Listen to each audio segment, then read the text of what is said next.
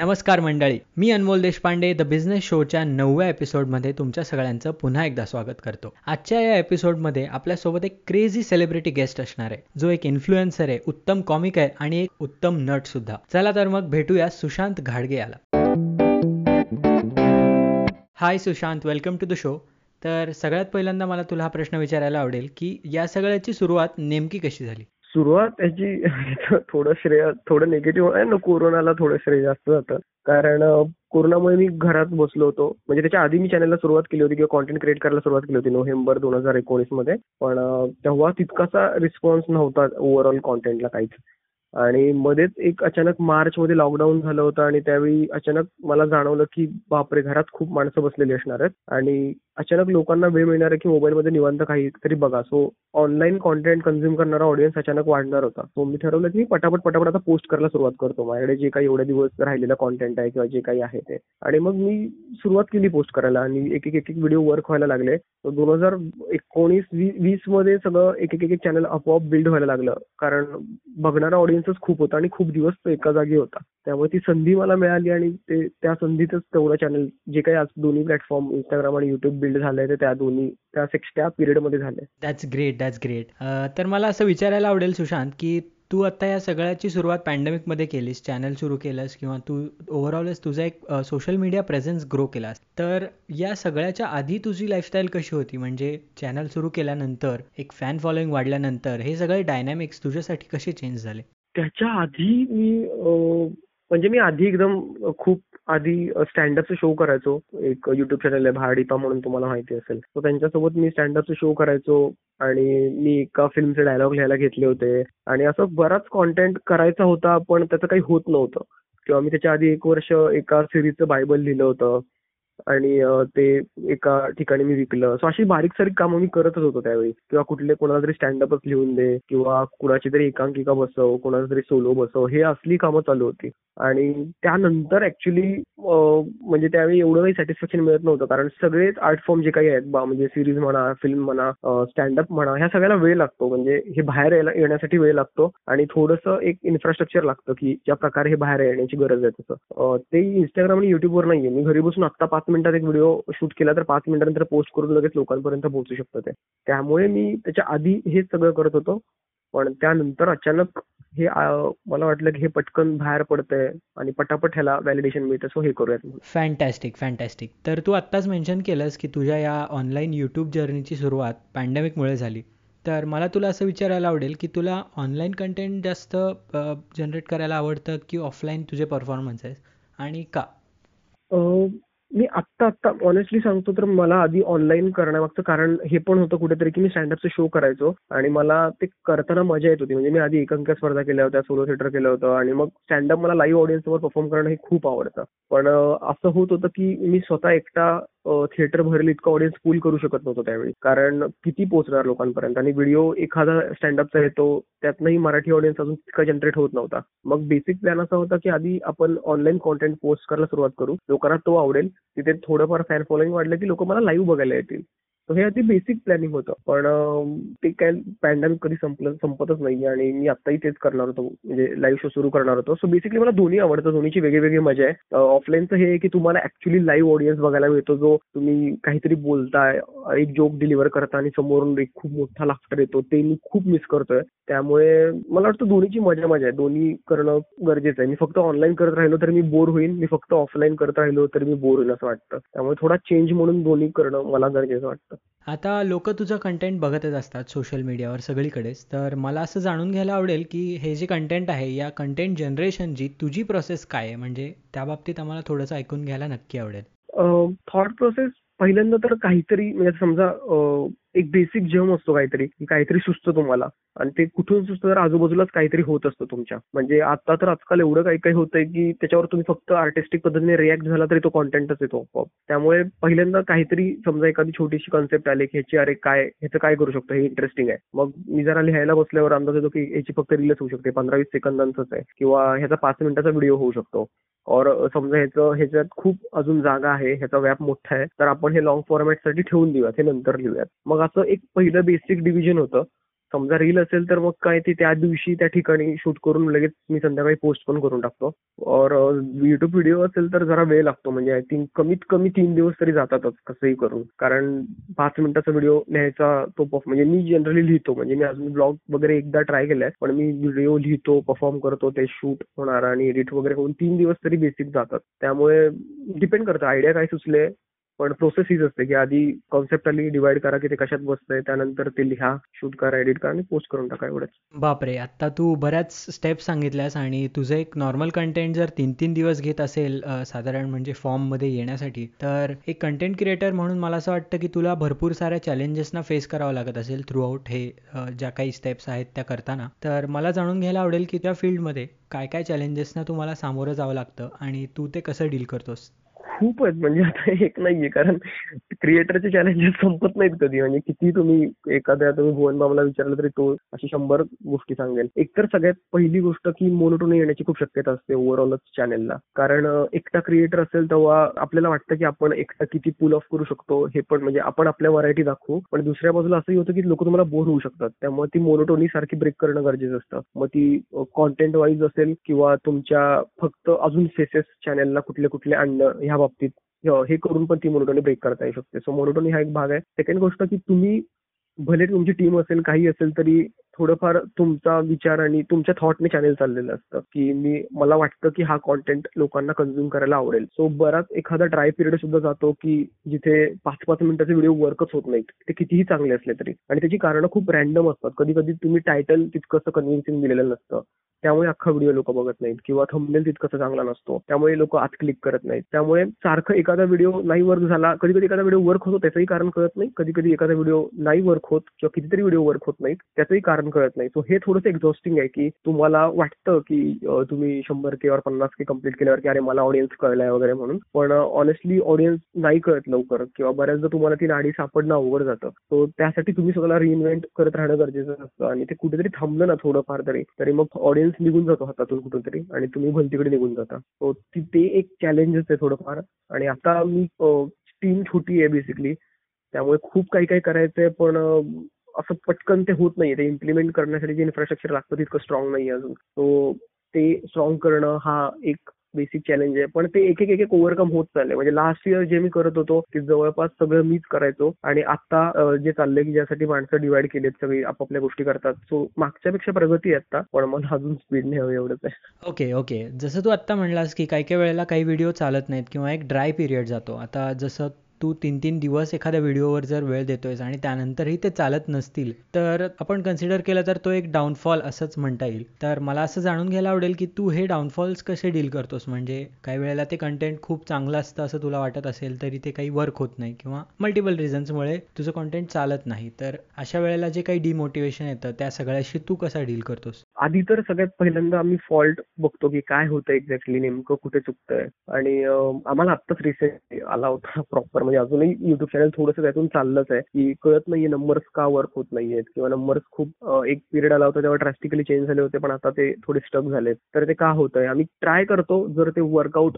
होत असेल कळत असेल की बाबा इथे चुकतंय आपलं वगैरे वगैरे तर आम्ही ते सॉल्व्ह करण्याचा प्रयत्न करतो. पण हे प्लॅटफॉर्म्स असे की ह्यातला खूपसा डेटा हिडन आहे. म्हणजे बऱ्याच गोष्टी आपल्यापर्यंत ट्रान्सपरंटली नाही पोहोचत. त्यामुळे प्रत्येक वेळी तुमचं चुकतं असं पण नाहीये. त्यामुळे मी प्रयत्न करतो सॉल्व्ह होईल आता नाही झालं सॉल्व्ह तर मी भलतं काहीतरी करत बसतो. म्हणजे म्हणजे फॉर एक्झाम्पल मी आता एक महिन्यापूर्वी माझं युट्यूबही वर्क होत नव्हतं इन्स्टाही थोडं वर्क होत नव्हतं. आणि मला असं तितकासा मूडही राहत नव्हता. कारण एक एनर्जीच माझी डाऊन झाली की अरे यार काही एकही व्हिडिओ वर्क होत नाहीये. कॉन्टेंट तेवढाच टाकतोय चांगला मी आणि मला कळत नाहीये काय होतंय. पण मी मग जी दुसरी कामं आहेत जी जराशी मोनोटोनी ब्रेक करतील मला पण रिफ्रेश होईल. फॉर एक्झाम्पल मी एक सिरीजचं शूट केलं असता तर एक महिना मी काहीच जवळपास पोस्ट नाही केलं. म्हणजे खूप इन्कन्सिस्टंट होतो. मी इव्हन युट्यूबला काहीच पोस्ट नाही केलं. पण मी तिकडे शूटिंग करत बसलो मग. ते ते मला माइंड फ्रेश करणार होतं जरा. एक वेगळाच प्रोजेक्ट होता. किंवा मी एका मूवीचे डायलॉग लिहित होतो. तर मी सगळा फोकस तिकडे वळवतो की जेणेकरून क्रिएटिव्हली मी डिमोटिवेट होता कामा नये कारण नंबर्सने मी डिमोटिवेट व्हायला लागलो तर मग नंबर्सने इन्स्पायर होणं ठीक आहे. पण नंबर्सने डिमोटिवेट होणं एक क्रिएटर म्हणून थोडंसं अवघड जातं. कारण तुम्ही त्यातनं परत सावरू शकत नाही. त्यामुळे मी असे प्रोजेक्ट निवडतो की जिथे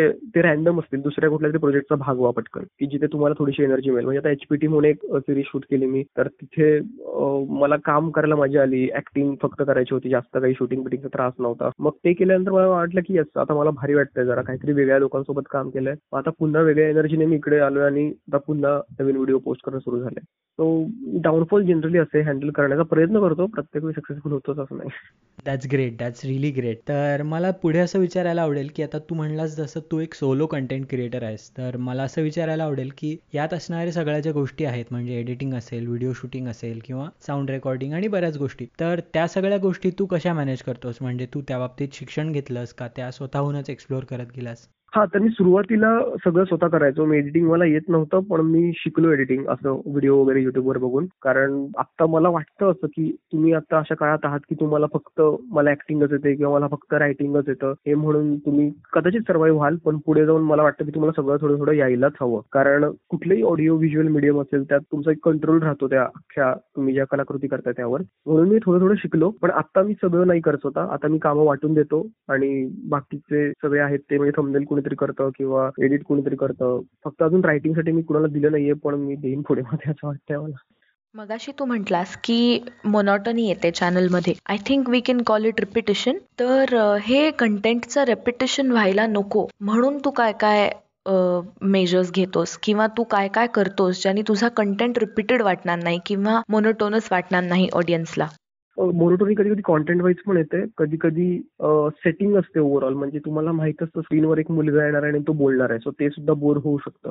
आणि मग म्हणजे फॉर्मॅट वेगळे वेगळे निवडून बघत बघतो मी. मग काहीतरी स्केच कॉमेडी सारखं काहीतरी करून बघता येईल का? किंवा अजून काही म्हणजे फॉर एक्झाम्पल जस्ट बसून बोलण्यापेक्षा अजून दुसरं काही करता येईल का? किंवा दुसरा कुठला क्रिएटर आहे त्याच्यासोबत कोलॅबरेशन करून एखादा व्हिडिओ करता येईल का? सो ह्या गोष्टी मी करण्याचा प्रयत्न करतो. पण मी फॉर्मॅट वेगळे वेगळे ट्राय करून बघतो. फॉर एक्झाम्पल मी रॅन्ट आणि रिॲक्शन व्हिडिओज मोस्टली करतो पण मी स्केच कॉमेडी मध्ये सुरू केलं होतं. कारण त्यात पण दोन प्रकार आहेत. की एक स्केच कॉमेडी नॉर्मल आहेत की ज्यात मी काहीतरी IPL roast IPL fans roasting वाले कॉन्टेंट आणि एक आजी आजोबा आई वगैरे कॉन्टेंट की जो वेगळ्या वेगळ्या लोकांना आवडतो. सो ह्याने थोडीफार मोनोटोनी ब्रेक होते.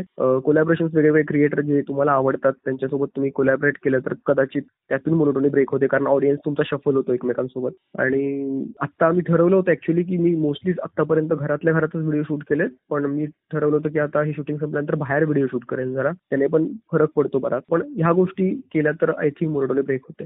अमेझिंग अमेझिंग आता मला एक महत्त्वाचा प्रश्न तुला विचारायला आवडेल की जेव्हा तुम्ही या फील्डमध्ये असता एक आर्टिस्ट म्हणून किंवा एक कंटेंट क्रिएटर किंवा ओव्हरऑल तू जे काही काम करतोयस आता त्या फील्डमध्ये असता तेव्हा एक महत्त्वाचा प्रश्न असा सगळ्यांसमोरच असतो की फायनान्शियल बाजू कशी मॅनेज करायची? तर मला जाणून घ्यायला आवडेल की तू ती बाजू कशी हँडल करतोयस आणि तुला त्यात काय काय चॅलेंजेस येत आहेत एक तर प्रोडक्शन व्हॅल्यू जेवढी कमी करता येईल तेवढी करायची हे एक होतं. म्हणजे मी जेव्हा सुरू केलं मी घरात व्हिडिओ करण्यामागचं एकमेव कारण हे की माझ्याकडे फक्त एक मोबाईल होता. आणि मला माहिती होतं की त्याच्यावरच करायचंय. मग कुठला फॉर्मॅट मग उलट निवडत गेलो होतो मी. म्हणजे की फॉर्मॅट ठरवला होता की अवेलेबल रिसोर्सेस काय आहेत हे बघून फॉर्मॅट ठरवला गेला होता. कारण मला मी त्याच्या आधी जसं तुला म्हणाल की सिरीजचे बायबल लिहिले होते. किंवा मी एका फिल्मचे डायलॉग लिहित होतो. त्यामुळे मला ह्या फॉर्मॅटनं हात घालणं अवघड नाहीये पण मला ते परवडणार नाहीये आता त्यामुळे ठरवलं की जे अवेलेबल काय मोबाईल आहे एक रूम आहे आपल्याकडे आणि आपण एडिटिंग शिकलोय. तर ह्यामध्ये बेस्ट काय करता येईल ते करायचं. सो इथे थोडे पैसे वाचवणं हा भाग होता. आता पैसे कमवणं हा भाग कुठे येतो? तर मला वाटतं कुठल्याही सोशल मीडिया प्लॅटफॉर्मवर एक सर्टन नंबर आणि सर्टन व्ह्यूज आल्याशिवाय तिथे तुम्हाला ब्रँड जे सगळ्यात जास्त पैसे आणतात ते तोपर्यंत येत नाहीत. एक एक नंबर क्रॉस करावा लागतो आणि थोडी पॉप्युलॅरिटी आणि तुमचं कॉन्टेंट पण काहीतरी वर्थ असला पाहिजे की ज्यासोबत ब्रँडला वाटेल की मी त्याच्यासोबत कोलॅबरेट होऊ शकेन सो ते एक पैसे आणतात. पण त्या दरम्यानचा काळ असा असतो की मी थोडाफार त्याच्याकडे एक इन्व्हेस्टमेंट मनी म्हणून बघतो. म्हणजे वेळ पण इन्व्हेस्ट करणं असतं आणि पैसे इन्व्हेस्ट करणं असतं. तर मी आणि त्यासोबत मी फक्त हे करत नव्हतो. ह्यासोबत अजूनही प्रोजेक्ट करत होतो जिथे मला पटकन पैसे मिळायचे. फॉर एक्झाम्पल ऍक्टिंगची कामं असतात त्यातून पटकन मनी जनरेट होतो. रायटिंगची थोडीफार कामं असतात जी पॅरल चालू असतात. तर ह्या गोष्टी तुम्ही करत राहिलात तर सोपं जातं बेसिकली की तुम्हाला अवघड जात नाही की तुम्ही म्हणजे मी टेन्शन येत नाही कॉन्टेंट क्रिएट करताना की अरे माझे व्ह्यूजच येत नाहीयेत मला नंबर्सच येत नाहीत कारण तुम्हाला माहिती असतं की मागे एक सोर्स आहे तो तुम्हाला पैसे आणतोय जे तुम्हाला सस्टेन करतात. I think it is very thoughtful that you have it all worked out मला आता तुला पुढचा प्रश्न असा विचारायला आवडेल की तू मगाशी कोलॅबोरेशन्स मेन्शन केलेस. तर हे कोलॅबोरेशन्स तुझ्या फेलो कॉमेडियन्स किंवा फेलो इन्फ्लुएन्सर्स बरोबरचेच आहेत का तू ब्रँड्स बरोबरचे कोलॅबोरेशन सुद्धा करतोस? आणि जर तू ब्रँड्स बरोबर करत असशील तर ते तुला इंडिव्हिज्युअली इन्फ्लुएन्सर म्हणून हेल्प करतं का? दोन बाजू आहे म्हणजे एक तर दुसऱ्या क्रिएटर सोबतचे कोलॅबरेशन नवीन ऑडियन्स आणतात नवीन फ्रेश ऑडियन्स आणतात ज्यांना सुशांत घाडगे माहिती सुद्धा नाहीये. किंवा माहिती आहे पण कधी कधी ते थोडंफार मार्वल डीसीच्या मूवी सारखं आहे की त्यांना वेगळे वेगळे सुपर हिरो एकत्र बघायला आवडतात. तो तसंच आहे. म्हणजे फॉर एक्झाम्पल हिंदीतला कुठलाही मोठा स्टार घे म्हणजे क्रिएटर घे. फॉर एक्झाम्पल भुवन प्राजक्ता कोणी एखादा व्हिडिओ घेतला गॅरंटी तो ट्रेंडिंगला नंबर वन वर येणार. कारण त्यांचा वेगळा वेगळा ऑडियन्स आहे आणि त्यांना ते एकत्र बघायला मजा येते की अरे हा क्रिएटर माझा फेवरेट आहे. आणि आणि ऑडियन्स शफल होतो. कधी कधी असं होतं की मला एका प्रकारचं कॉन्टेंट आवडतो त्याच प्रकारचं कॉन्टेंट मी कन्झ्युम करतो. पण अचानक मी समजा अशा कोणा तरी केलं की ज्यांचा ऑडियन्स पूर्ण वेगळा आहे.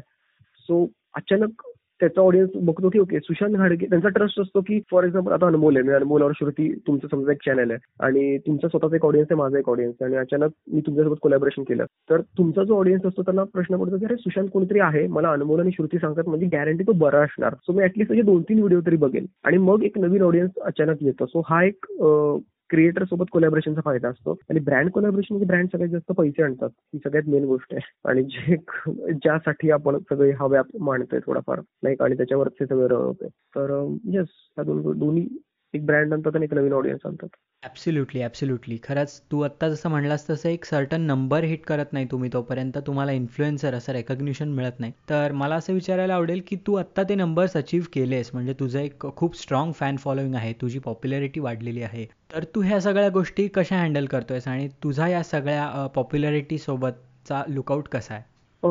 ऑनेस्टली मला मला खूप छान वाटतो. म्हणजे मी आता पुण्यात एक महिना राहिला होतो. मला पुण्यात सगळ्यात जास्त जाणवलं ते. कारण मुंबईत असं भौगोलिकरित्या खूप पसरलेलं आहे. पण पुण्यात एक ऑडियन्स असं आहे की पुणे भौगोलिकरित्या छोटं आहे तसं कम्पॅरेटिव्हली आणि सगळं जवळचं जवळ आहे. म्हणजे तुम्ही बाईकवरून अर्ध्या तासात कुठल्याही भागात पुण्याच्या जाऊ शकता. त्यामुळे पुण्यात मला ते खूप जास्त जाणवलं आणि मला ते आवडतं. कारण लोक तुम्हाला येऊन सांगतात की तुमचा हा व्हिडिओ खूप छान होता. तुमचा तो व्हिडिओ खूप मस्त होता. सो मी मी प्रचंड एन्जॉय करतो हे. कारण थोडंफार असं होतं की ह्यासाठीच केला होता हा तास असा झोन आहे माझं त्या बाबतीत कारण तळागाळापर्यंत पोहोचणं ओव्हरऑल एक आणि म्हणजे मी स्वतः आठवत नाही मला की लास्ट टाइम कुणाला स्वतःहून जाऊन म्हणालो होतो की अरे मला तुझा हा व्हिडिओ आवडला आणि तो व्हिडिओ आवडला. पण जेव्हा लोक येऊन सांगतात तेव्हा ते खूप आवडतं. म्हणजे काय माहिती मला मजा येते करायला. आणि कुठेतरी ते कामाचं चीज झाल्यासारखं वाटतं मला. सो मी ते प्रचंड एन्जॉय करतो. फॅन्टॅस्टिक फॅन्टॅस्टिक आता जेव्हा तुम्ही इन्फ्लुएन्सर होता किंवा एक सोशल मीडिया रिप्रेझेंटेटिव्ह असता तेव्हा मला असं वाटतं की तुमच्या आजूबाजूला बरेच डायनॅमिक्स बदलतात. म्हणजे तुमच्या फॅमिलीत असतील किंवा तुमच्या स्वतःतही असतील. तर मला याचा एक कनेक्टेड सेकंड ॲस्पेक्ट असं विचारायचं होतं की तू जेव्हा कंटेंट बनवायला सुरुवात केलीस तेव्हापासून आत्ता तू जे काही सगळं अचीव्ह केलंस तोपर्यंत तुझा फॅमिली सपोर्ट कसा होता आणि त्यांचा काय टेक होता या सगळ्या तुझ्या कंटेंट क्रिएशनच्या जर्नीबद्दल त्यांचं असं त्यांना व्हिडिओज आवडतात त्यांना जे काम करतोय ते ठीक वाटतंय. त्यांना असा डिफरन्स एवढा दिसला नाहीये. कारण म्हणजे त्यांचं असं आहे की त्यांना नंबर वाढतात हे कळतंय पण आधी सपोर्ट गॅरंटी होताच त्यांचा त्यांचा आताही सपोर्ट आहे. पण म्हणजे जिथून ते बघतात एक नाही का ते थोडंफार असं की रियालिटी आणि मोबाईल वर जे नंबर दिसतात ह्यांचं जर असं कंपॅरिझन अवघड जातं. म्हणजे शंभर माणसं समोर खूप वाटतात पण मोबाईलवर एक लाख व्ह्यूज कमी वाटतात. तो थोडाफार तो डिफरन्स मला वाटतं आहे. त्यांना अजून माहिती नाही की ओके ह्याचा व्हिडिओ किती माणसं पाहतात. त्यामुळे त्यांना त्याचा त्याचा आवाका माहिती नाहीये. आणि त्यामुळे ते असे की ओके हा व्हिडिओज करतोय ह्याचा ह्याचा स्टेबल आहे चांगले पैसे कमवतोय आणि लोक ह्याला ओळखतात पण त्याला हवं ते तो करतोय. सो ते पण खुश आहेत. आणि मध्ये मध्ये मी अशी काहीतरी रॅन्डम कामं करतोय त्यामुळे ते आनंदी आहेत. त्यामुळे असं त्यांचं काही खूप वेगळं बदल नाही झालाय. ते जेव्हा सुरुवातीला चॅनल सुरू केलं होतं तेव्हा जसे होते तसेच ते आत्ता पण आहेत ऑनेस्टली यालाच एक कनेक्टेड प्रश्न मला तुला विचारायला आवडेल की फॅमिली सपोर्ट किती मॅटर करतो? म्हणजे तुला आता फॅमिली सपोर्ट आहे त्यामुळे तुला त्याचं एवढा बदल जाणवत नसेल पण कोणालाही जर या फील्डमध्ये यायचं असेल तर फॅमिली सपोर्ट असणं कितपत महत्वाचं आहे आणि या बाबतीत तुझं काय ओपिनियन आहे? खूप मॅटर करत यार. म्हणजे तुम्ही मला वाटतं तसं तर मग तुम्ही कोणत्याही करिअर करिअर तुम्ही निवडत असाल तर म्हणजे फ्रीलान्सर म्हणून काम करत असाल किंवा तुम्ही नोकरी शोधत असाल तुम्ही कुठल्या युपीएससी एमपीएससी करत असाल ह्यावेळी फॅमिली सपोर्ट करणं बरंच मॅटर करतं. कारण तुम्हाला माहिती असतं की तुम्ही कितीही माती खाल्लीत तरी तुम्ही परत लोक आहेत मागे आपल्या जे आपल्याला सपोर्ट करणार आहेत. त्यामुळे एक एक फ्रीडम असतं. तुम्हाला तुम्ही खूप काय म्हणतात त्याला शंभर टक्के देऊ शकता. जर तुम्हाला कॉन्स्टंट टेन्शन असेल की अरे मला मागे पण सपोर्ट नाहीये मला माझ्याकडे लाईक इमोशनली कोणी नाहीये मला फायनान्शियली काही सपोर्ट नाहीये आणि मला आता पैसेही कमवायचे मला काहीतरी करून दहा हजार व्ह्यूज हवेतच किंवा फॉलोअर हवेतच मग अशाने मला नाही वाटत कॉन्टेंट क्रिएशन माझ्याकडून तरी होऊ शकतं. पण जेव्हा असं कोणीतरी मागे असतं खूप स्ट्रॉंगली तेव्हा ते खूप इझी होतं. म्हणजे तुम्हाला अंदाज पण येत नाही इतकं इझी होतं. कारण आपण दरवेळी गोष्ट सपोर्ट हा पैसे आणि इमोशनल ह्या गोष्टींमध्ये पण पाहतो. पण जेव्हा तुमच्या मागे कोणीतरी असतं घरातलं चांगलं बॅकग्राऊंड तेव्हा ते तुम्हाला वेळ पण देतात की बाबा चल पुढचं एक वर्ष तू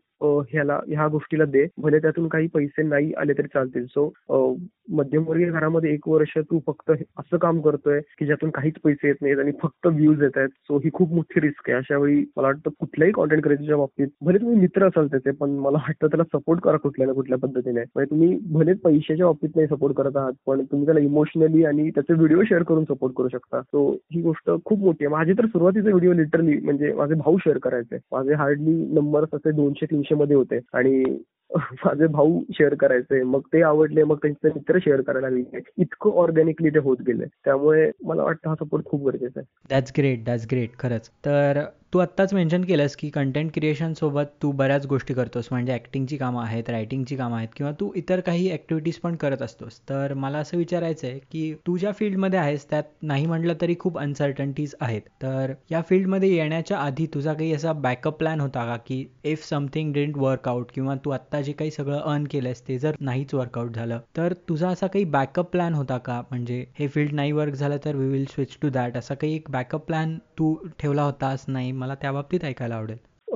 करिअरचा प्लॅन ऑनेस्टली म्हणजे मी झालो इंजिनियर पण मी कॅम्पसला बसलोच नव्हतो. आणि मला माहितीये की मी तिथे जॉब म्हणजे मी नाही करू शकत आहे. त्यामुळे मला म्हणजे बॅकअप प्लॅन नव्हता म्हणूनच कदाचित मी हे थोडंफार बरं करतोय. कारण जर बॅकअप प्लॅन असतात तर म्हणजे माझ्या बाबतीत असं आहे प्रत्येकाच्या बाबतीत असं वर्क नाही होणार. पण मी खूप आधीपासून असंच करत आलोय. म्हणजे मी कॉलेजमध्ये असताना एकांकिका स्पर्धांपासून हेच करत आलोय की मी आधी सांगायचो की आम्ही एकांकिका ही बसवतोय करतोय आणि बजेट काढायचो आणि मग स्क्रिप्ट फायनल व्हायची. असं काहीतरी वेगळाच होत होता माझा. कारण एकदा मी उडून ताणून जबाबदारी घेतल्या की मला माहिती आहे की मी ते वर्कआउट करतो. पण मला बॅकअप प्लॅन असता तर कदाचित मग मी खूप आळसात काम केलं असतं. किंवा मी कदाचित वर्कआउटही केलं नसतं सगळ्या आत्ताच्या झाल्यात त्या. त्यामुळे मी उलट अशा झोन मधलं आहे की काही बॅकअप प्लॅन नसते तर बेस्ट आहे. पण आता जे आहे तेच ना मला खूप गोष्टी थोड्याफार थोड्याफार येतात. त्यामुळे मला माहिती आहे की भले माझं ऍक्टिंगमध्ये उद्या मला कमी कामं मिळाली तर मला रायटिंगमध्ये कामं मिळतील. तर मला रायटिंगमध्ये नाही मिळाले तर मी रील्स करत बसेन. रील्स नाही मिळाले तर मग मी कुठल्या तरी सिरीजचं बायबल घेऊन ते विकून टाकेन. किंवा कुठल्या तरी चित्रपटाचे डायलॉग लिहिन आणि ते विकून टाकेन. त्यामुळे मला वाटतं जर खूप कामं येत असतील तर तितके कमी बेरोजगार होण्याची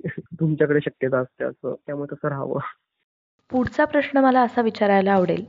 की आता तुला माहिती आहे की नंबर्स कुठले चांगले कुठले वाईट कुठला व्हिडिओ व्हायरल होतोय कुठला नाही याचा अंदाज एक साधारण तुला आता आला असेल. पण इनिशियली जेव्हा तुला काही माहिती नव्हतं आणि तू व्हिडिओज अपलोड करायचास तेव्हा तू हा रिसर्च पार्ट कसा कॅरी आउट केलास? कारण सोशल मीडिया हा स्वतः खूप वास्ट प्लॅटफॉर्म आहे. सो त्याच्यावरती ह्या सगळ्या गोष्टींचा रिसर्च तुला कसा उपयोगी पडला आणि तू तो कॅरी आउट कसा केलास? त्याबद्दल थोडं सांगशील? ओके तर पहिल्यांदा मी सगळे चॅनल बघायचो. मराठीतले मी मी सुरू करण्याच्या आधी मी सगळे चॅनल मराठीत जे काही आहेत ते बघितले. म्हणजे खूप मराठी चॅनल आहेत. फक्त आपल्याला माहिती नाहीयेत. आणि त्यांचा त्यांचा टार्गेट ऑडियन्स असतो. म्हणजे हे थोडंफार प्रोडक्ट सारखंच आहे की तुम्ही काय विकताय तर कोणासाठी विकताय हे पण बॅक ऑफ द माइंड असणं गरजेचंच आहे. म्हणजे असं नाही म्हणू शकत की हे मला आवडलं म्हणून मी टाकलं आणि ह्याला व्ह्यूज काय येत नाहीयेत. असं नाहीये ते. असं वर्क होणार पण नाहीये ते.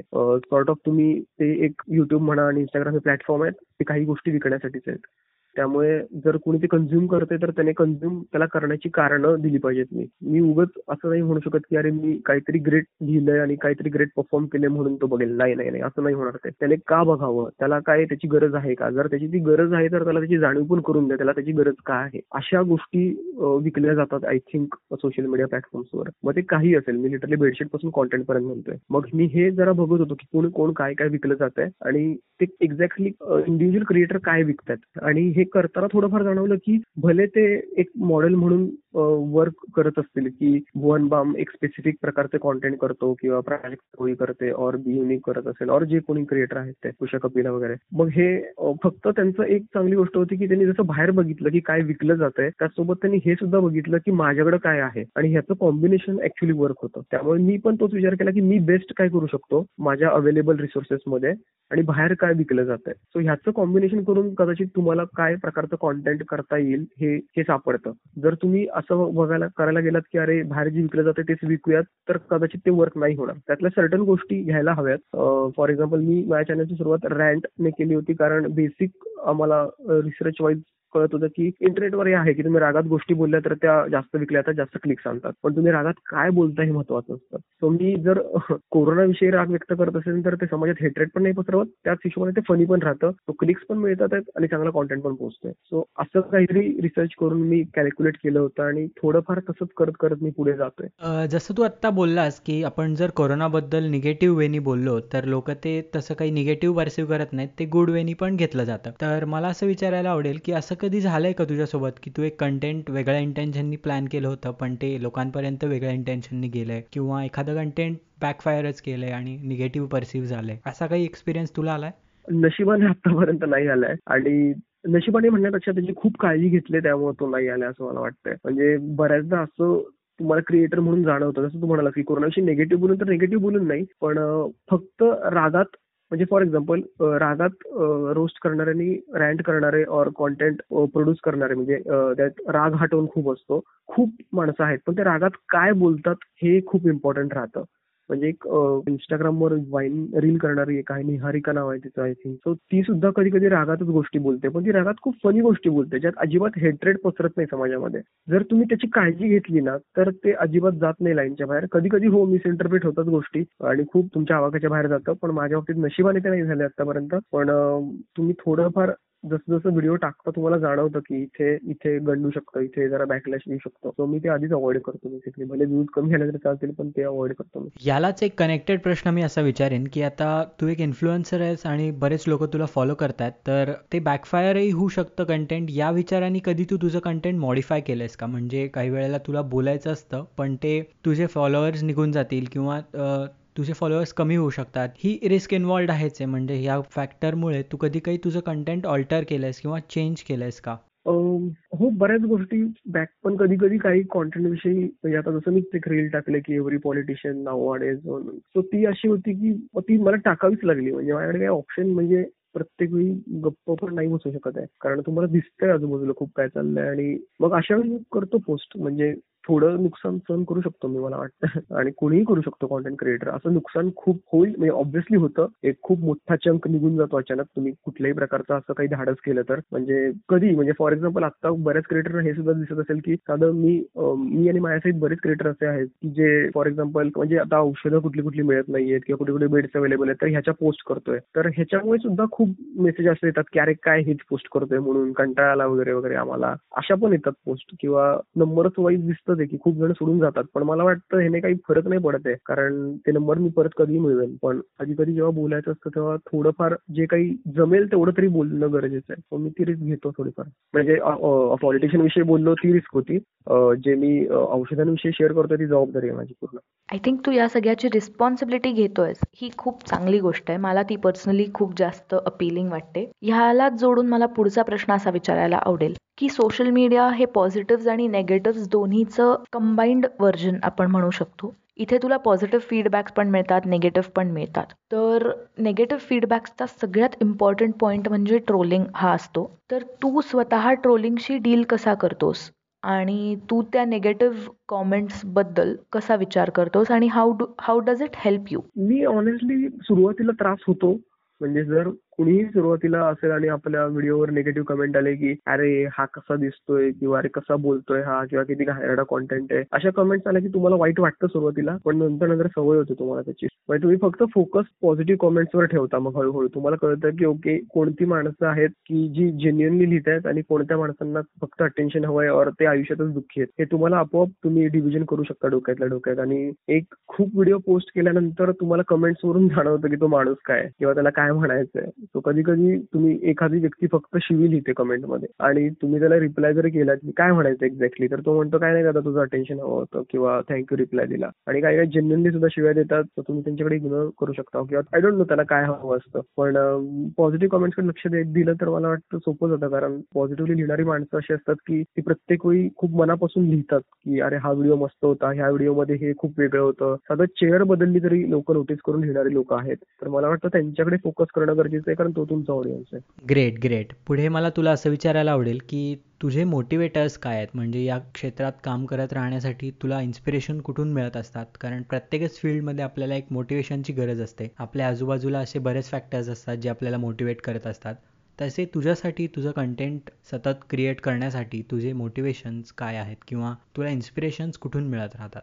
मला ऑनेस्टली आता असेच की म्हणजे मराठीत खूप मुलांनी नवीन नवीन काम सुरू केलंय तर मला ते म्हणजे जे जे इंस्टाग्रामवर आता दिसत आहेत किंवा युट्यूबवर दिसत आहेत त्यातले बरेच जण आहेत. म्हणजे जर हिंदीतली नावं सांगायची गेली तर अंकुश भगू नाईक आहे कुशा कपिल आहे काय निहारिका म्हणून एक आहे प्राजक्ता कोळी आहे. सो ह्यांच्या रील्स खूप इंटरेस्टिंग चालल्यात. मराठीत जर म्हणायचं गेलं तर म्हणजे मराठी आणि मी डिव्हिजन नाही करत आहेत. पूर्ण ही मी मराठीतल्या काही जणांना ओळखतो मी ते मराठी आणि हिंदी डिव्हिजन केलं. पण ही मुलं मुली अल्टरनेटिव्हली हिंदी मराठीमध्ये करत असतात. सौरभ घाडगे म्हणून एक आहे जस्ट न्यू थिंग्स म्हणून आहे फोकस इंडियन आहे एक शुभम जाधव म्हणून मुलगा आहे एक सिद्धार्थ म्हणून एक मुलगा आहे एक हर्ष राणे काहीतरी नाव एका मुलाचं आहे वाईनवाली म्हणून एक मुलगी आहे ती खूप चांगलं कॉन्टेंट क्रिएट करते. अशी अशी खूप मुलं इंस्टाग्रामवर आता सध्या मराठीत धुमाकूळ करत आहेत आणि मला ह्यांचं काम बघितल्यावर म्हणजे मध्ये मध्ये एक गॅप गेला होता जेव्हा वाटत की यार बोर आहे कोणच करत नाहीये आपणच मराठीत करतोय. आणि अचानक एक लाट आली आता रील्स नंतर की त्यात खूप मुलं इंटरेस्टिंग कॉन्टेंट करतात. सो मला या सगळ्यांचं कॉन्टेंट बघून वाटतं की बापरे हे मस्त काम चालू आहे आणि मला ते इन्स्पायर करतात. फॅन्टॅस्टिक फॅन्टॅस्टिक पुढे मला आता तुला असं विचारायला आवडेल की सुशांतचे ऍक्टर म्हणून आणि तुझे यूट्यूब आणि इंस्टाग्राम ह्याच्यासाठी नवीन नवीन कंटेंटच्या दृष्टीने आम्हाला नवीन काय गोष्टी तुझ्याकडून पाहायला मिळणार आहेत? तुझे फ्युचर प्लॅन्स काय काय आहेत? अजून कुठल्या कुठल्या नवीन वेजने आम्हाला सुशांतची ओळख होणार आहे? या बाबतीत जरा सांग. सगळ्यात पहिल्यांदा तर एक सिरीज शूट केली ती तशी म्हणजे पहिली म्हणजे आधी मी चिकटगुंडे म्हणून भाडीपाची सिरीज होती त्यात एका एपिसोडला काम केलं होतं. पण ही अशी सिरीज आहे की ज्यात मी एक दोन प्रोटॅगनिस्ट आहेत त्यातला मी एक प्ले करतोय. आणि ते जरासं काम छान झालंय ते खूप छान लिहिलंय शूट पण छान झालंय ते. त्यामुळे त्याच्या बाबतीत मी खूप होपफुल आहे. ती एक सिरीज नेक्स्ट मंथमध्ये येण्याची शक्यता आहे एका मराठी ओटीटी प्लॅटफॉर्मवर डिटेल्स लगेच लवकर कळतील सगळ्यांना. दुसरं एक आहे ते म्हणजे मी एका मूवीचे डायलॉग लिहितोय तर ते लवकरच येईल. पण माझ्या प्लॅटफॉर्मवर येणारी गोष्ट म्हणजे कदाचित म्हणजे आता हे सगळं जेव्हा उघडेल तेव्हा कदाचित एक आम्ही वेगळी स्केच फॉर्मॅटमध्ये स्केच फॉर्मॅटची सिरीज सुरू करू असं वाटतंय. जिथे काहीतरी वेगळं बघायला मिळेल जे आतापर्यंत मला नाही वाटत कुठे झालंय. पण पण सध्या तरी हेच प्रोजेक्ट आहेत बाकी काही नाही. ग्रेट आत्ता सध्या खूप यंग मुलं मुली आहेत जे ह्या फील्डमध्ये येऊ पाहतायत इन्फ्लुएन्सर बनू पाहतायत. तर मला तुझ्या एक्सपिरियन्समधनं तू त्यांच्यासाठी काय सांगशील? ते विचारायला आवडेल की जर कोणी बघत असेल तुझ्याकडे ॲज अन इन्फ्लुएन्सर तर त्यांच्यासाठी तू काय मेसेज देशील? मी असं खूप मेसेज असं नाही पण माझे अनुभव आहेत काही काही त्यातला थोडा पार्ट मी शेअर करेन. आय डोंट नो तो किती मदत करेल त्यांना. पण जसं मी सुरुवातीलाही म्हणालो होतो की फक्त ह्या प्लॅटफॉर्म्सवर डिपेंड राहू नका कारण ते व्ह्यूज देतात ते नंबर्स देतात ते फेम देतात पण त्याचं मनी कन्व्हर्जन थोडं अवघड आहे. सो त्याच्याकडे थोडा फोकस ठेवा आणि और दुसरी काहीतरी रिसोर्सेस असू द्यात जेणेकरून तुमची क्रिएटिव्हली तुम्ही कुठेतरी ड्राय होणार नाही. असं नको व्हायला की तुम्हाला पैसेच नाही आणि अचानक तुम्ही कंटेंट पोस्ट करायला बंद केलं आणि त्यामुळे तुमचं चॅनल बंद व्हायला लागलं. सो हे एक ह्याची काळजी एक घ्या. दुसरी गोष्ट की हे प्लॅटफॉर्म्स खूप डिमांडिंग आहेत. त्यामुळे जे तुम्हाला अशा डिमांड करतात की तुम्ही रोज काही ना काही पोस्ट केलं पाहिजे आणि जे ह्युमनली पॉसिबल नाहीये म्हणजे तुम्ही रोज नाही क्रिएट करू शकत काही. जर तुमच्याकडे तसे इन्फ्रास्ट्रक्चर असेल कंपन्या असतील इव्हन मोठमोठ्या कंपन्या सुद्धा ते करू शकत नाहीयेत. त्यामुळे त्याचं बर्डन स्वतःवर घेऊ नका. जेव्हा पॉसिबल आहे तेव्हा बर्डन करा. मेंटल हेल्थ ही सगळ्यात महत्वाची गोष्ट आहे. आणि मला वाटतं क्रिएटर त्या बाबतीत खूप असे असतात. सुरुवातीच्या काळात मी स्वतः तसा होतो की काही नाही मला हे अचीव्ह करायचंच आहे आणि झपाझप झपाझप पोस्ट करायचंच आहे. पण त्या नादात फिजिकल आणि मेंटल हेल्थ कुठेही दाववर लावू नका. ती महत्वाची आहे. कारण नंबर्स पुन्हा पुढे मागे येतील हे सगळं रिकव्हर नाही होत लवकर. त्यामुळे ह्याच दोन गोष्टी मला वाटतं खूप लक्ष देण्यासारख्या आहेत. कमिंग टू द एंड मला तुला असं विचारायला आवडेल की ज्या लोकांना अजूनही सुशांत गाडगे माहिती नाही अनफॉर्च्युनेटली त्या लोकांना जर तुझ्यापर्यंत पोहोचायचं असेल तुझं कंटेंट पाहायचं असेल तर त्यांच्यासाठी तुझे सोशल मीडिया हँडल्स आणि तुझ्या चॅनल्सबद्दल सांग. ओके सो ज्यांना अजून माहिती नाहीये त्यांच्यासाठी माझं नाव सुशांत सुखदेव घाडगे. तुम्ही माझं मला इन्स्टावर फॉलो करू शकता. सुशांत अंडरस्कोर घाडगे अंडरस्कोर हे माझं इन्स्टा हँडल आहे आणि त्याचसोबत जर तुम्ही युट्यूबला Sushant Khadke YouTube channel search केलं तर तुम्हाला ते लगेच सापडेल. तेव्हा तिथलं कॉन्टेंट बघा तुम्हाला आवडलं तर फॉलो करा सबस्क्राईब करा. एवढंच. आणि थँक्यू सो मच तुम्ही मला बोलवलं तुमची गप्पा मारून मजा आली. बेस्ट ऑफ लक तुमचे अजून बरेच एपिसोड येऊत. आणि thank you so much for having absolutely absolutely we enjoyed this a lot आणि खरंच thank you so much again for agreeing to do this thank you so much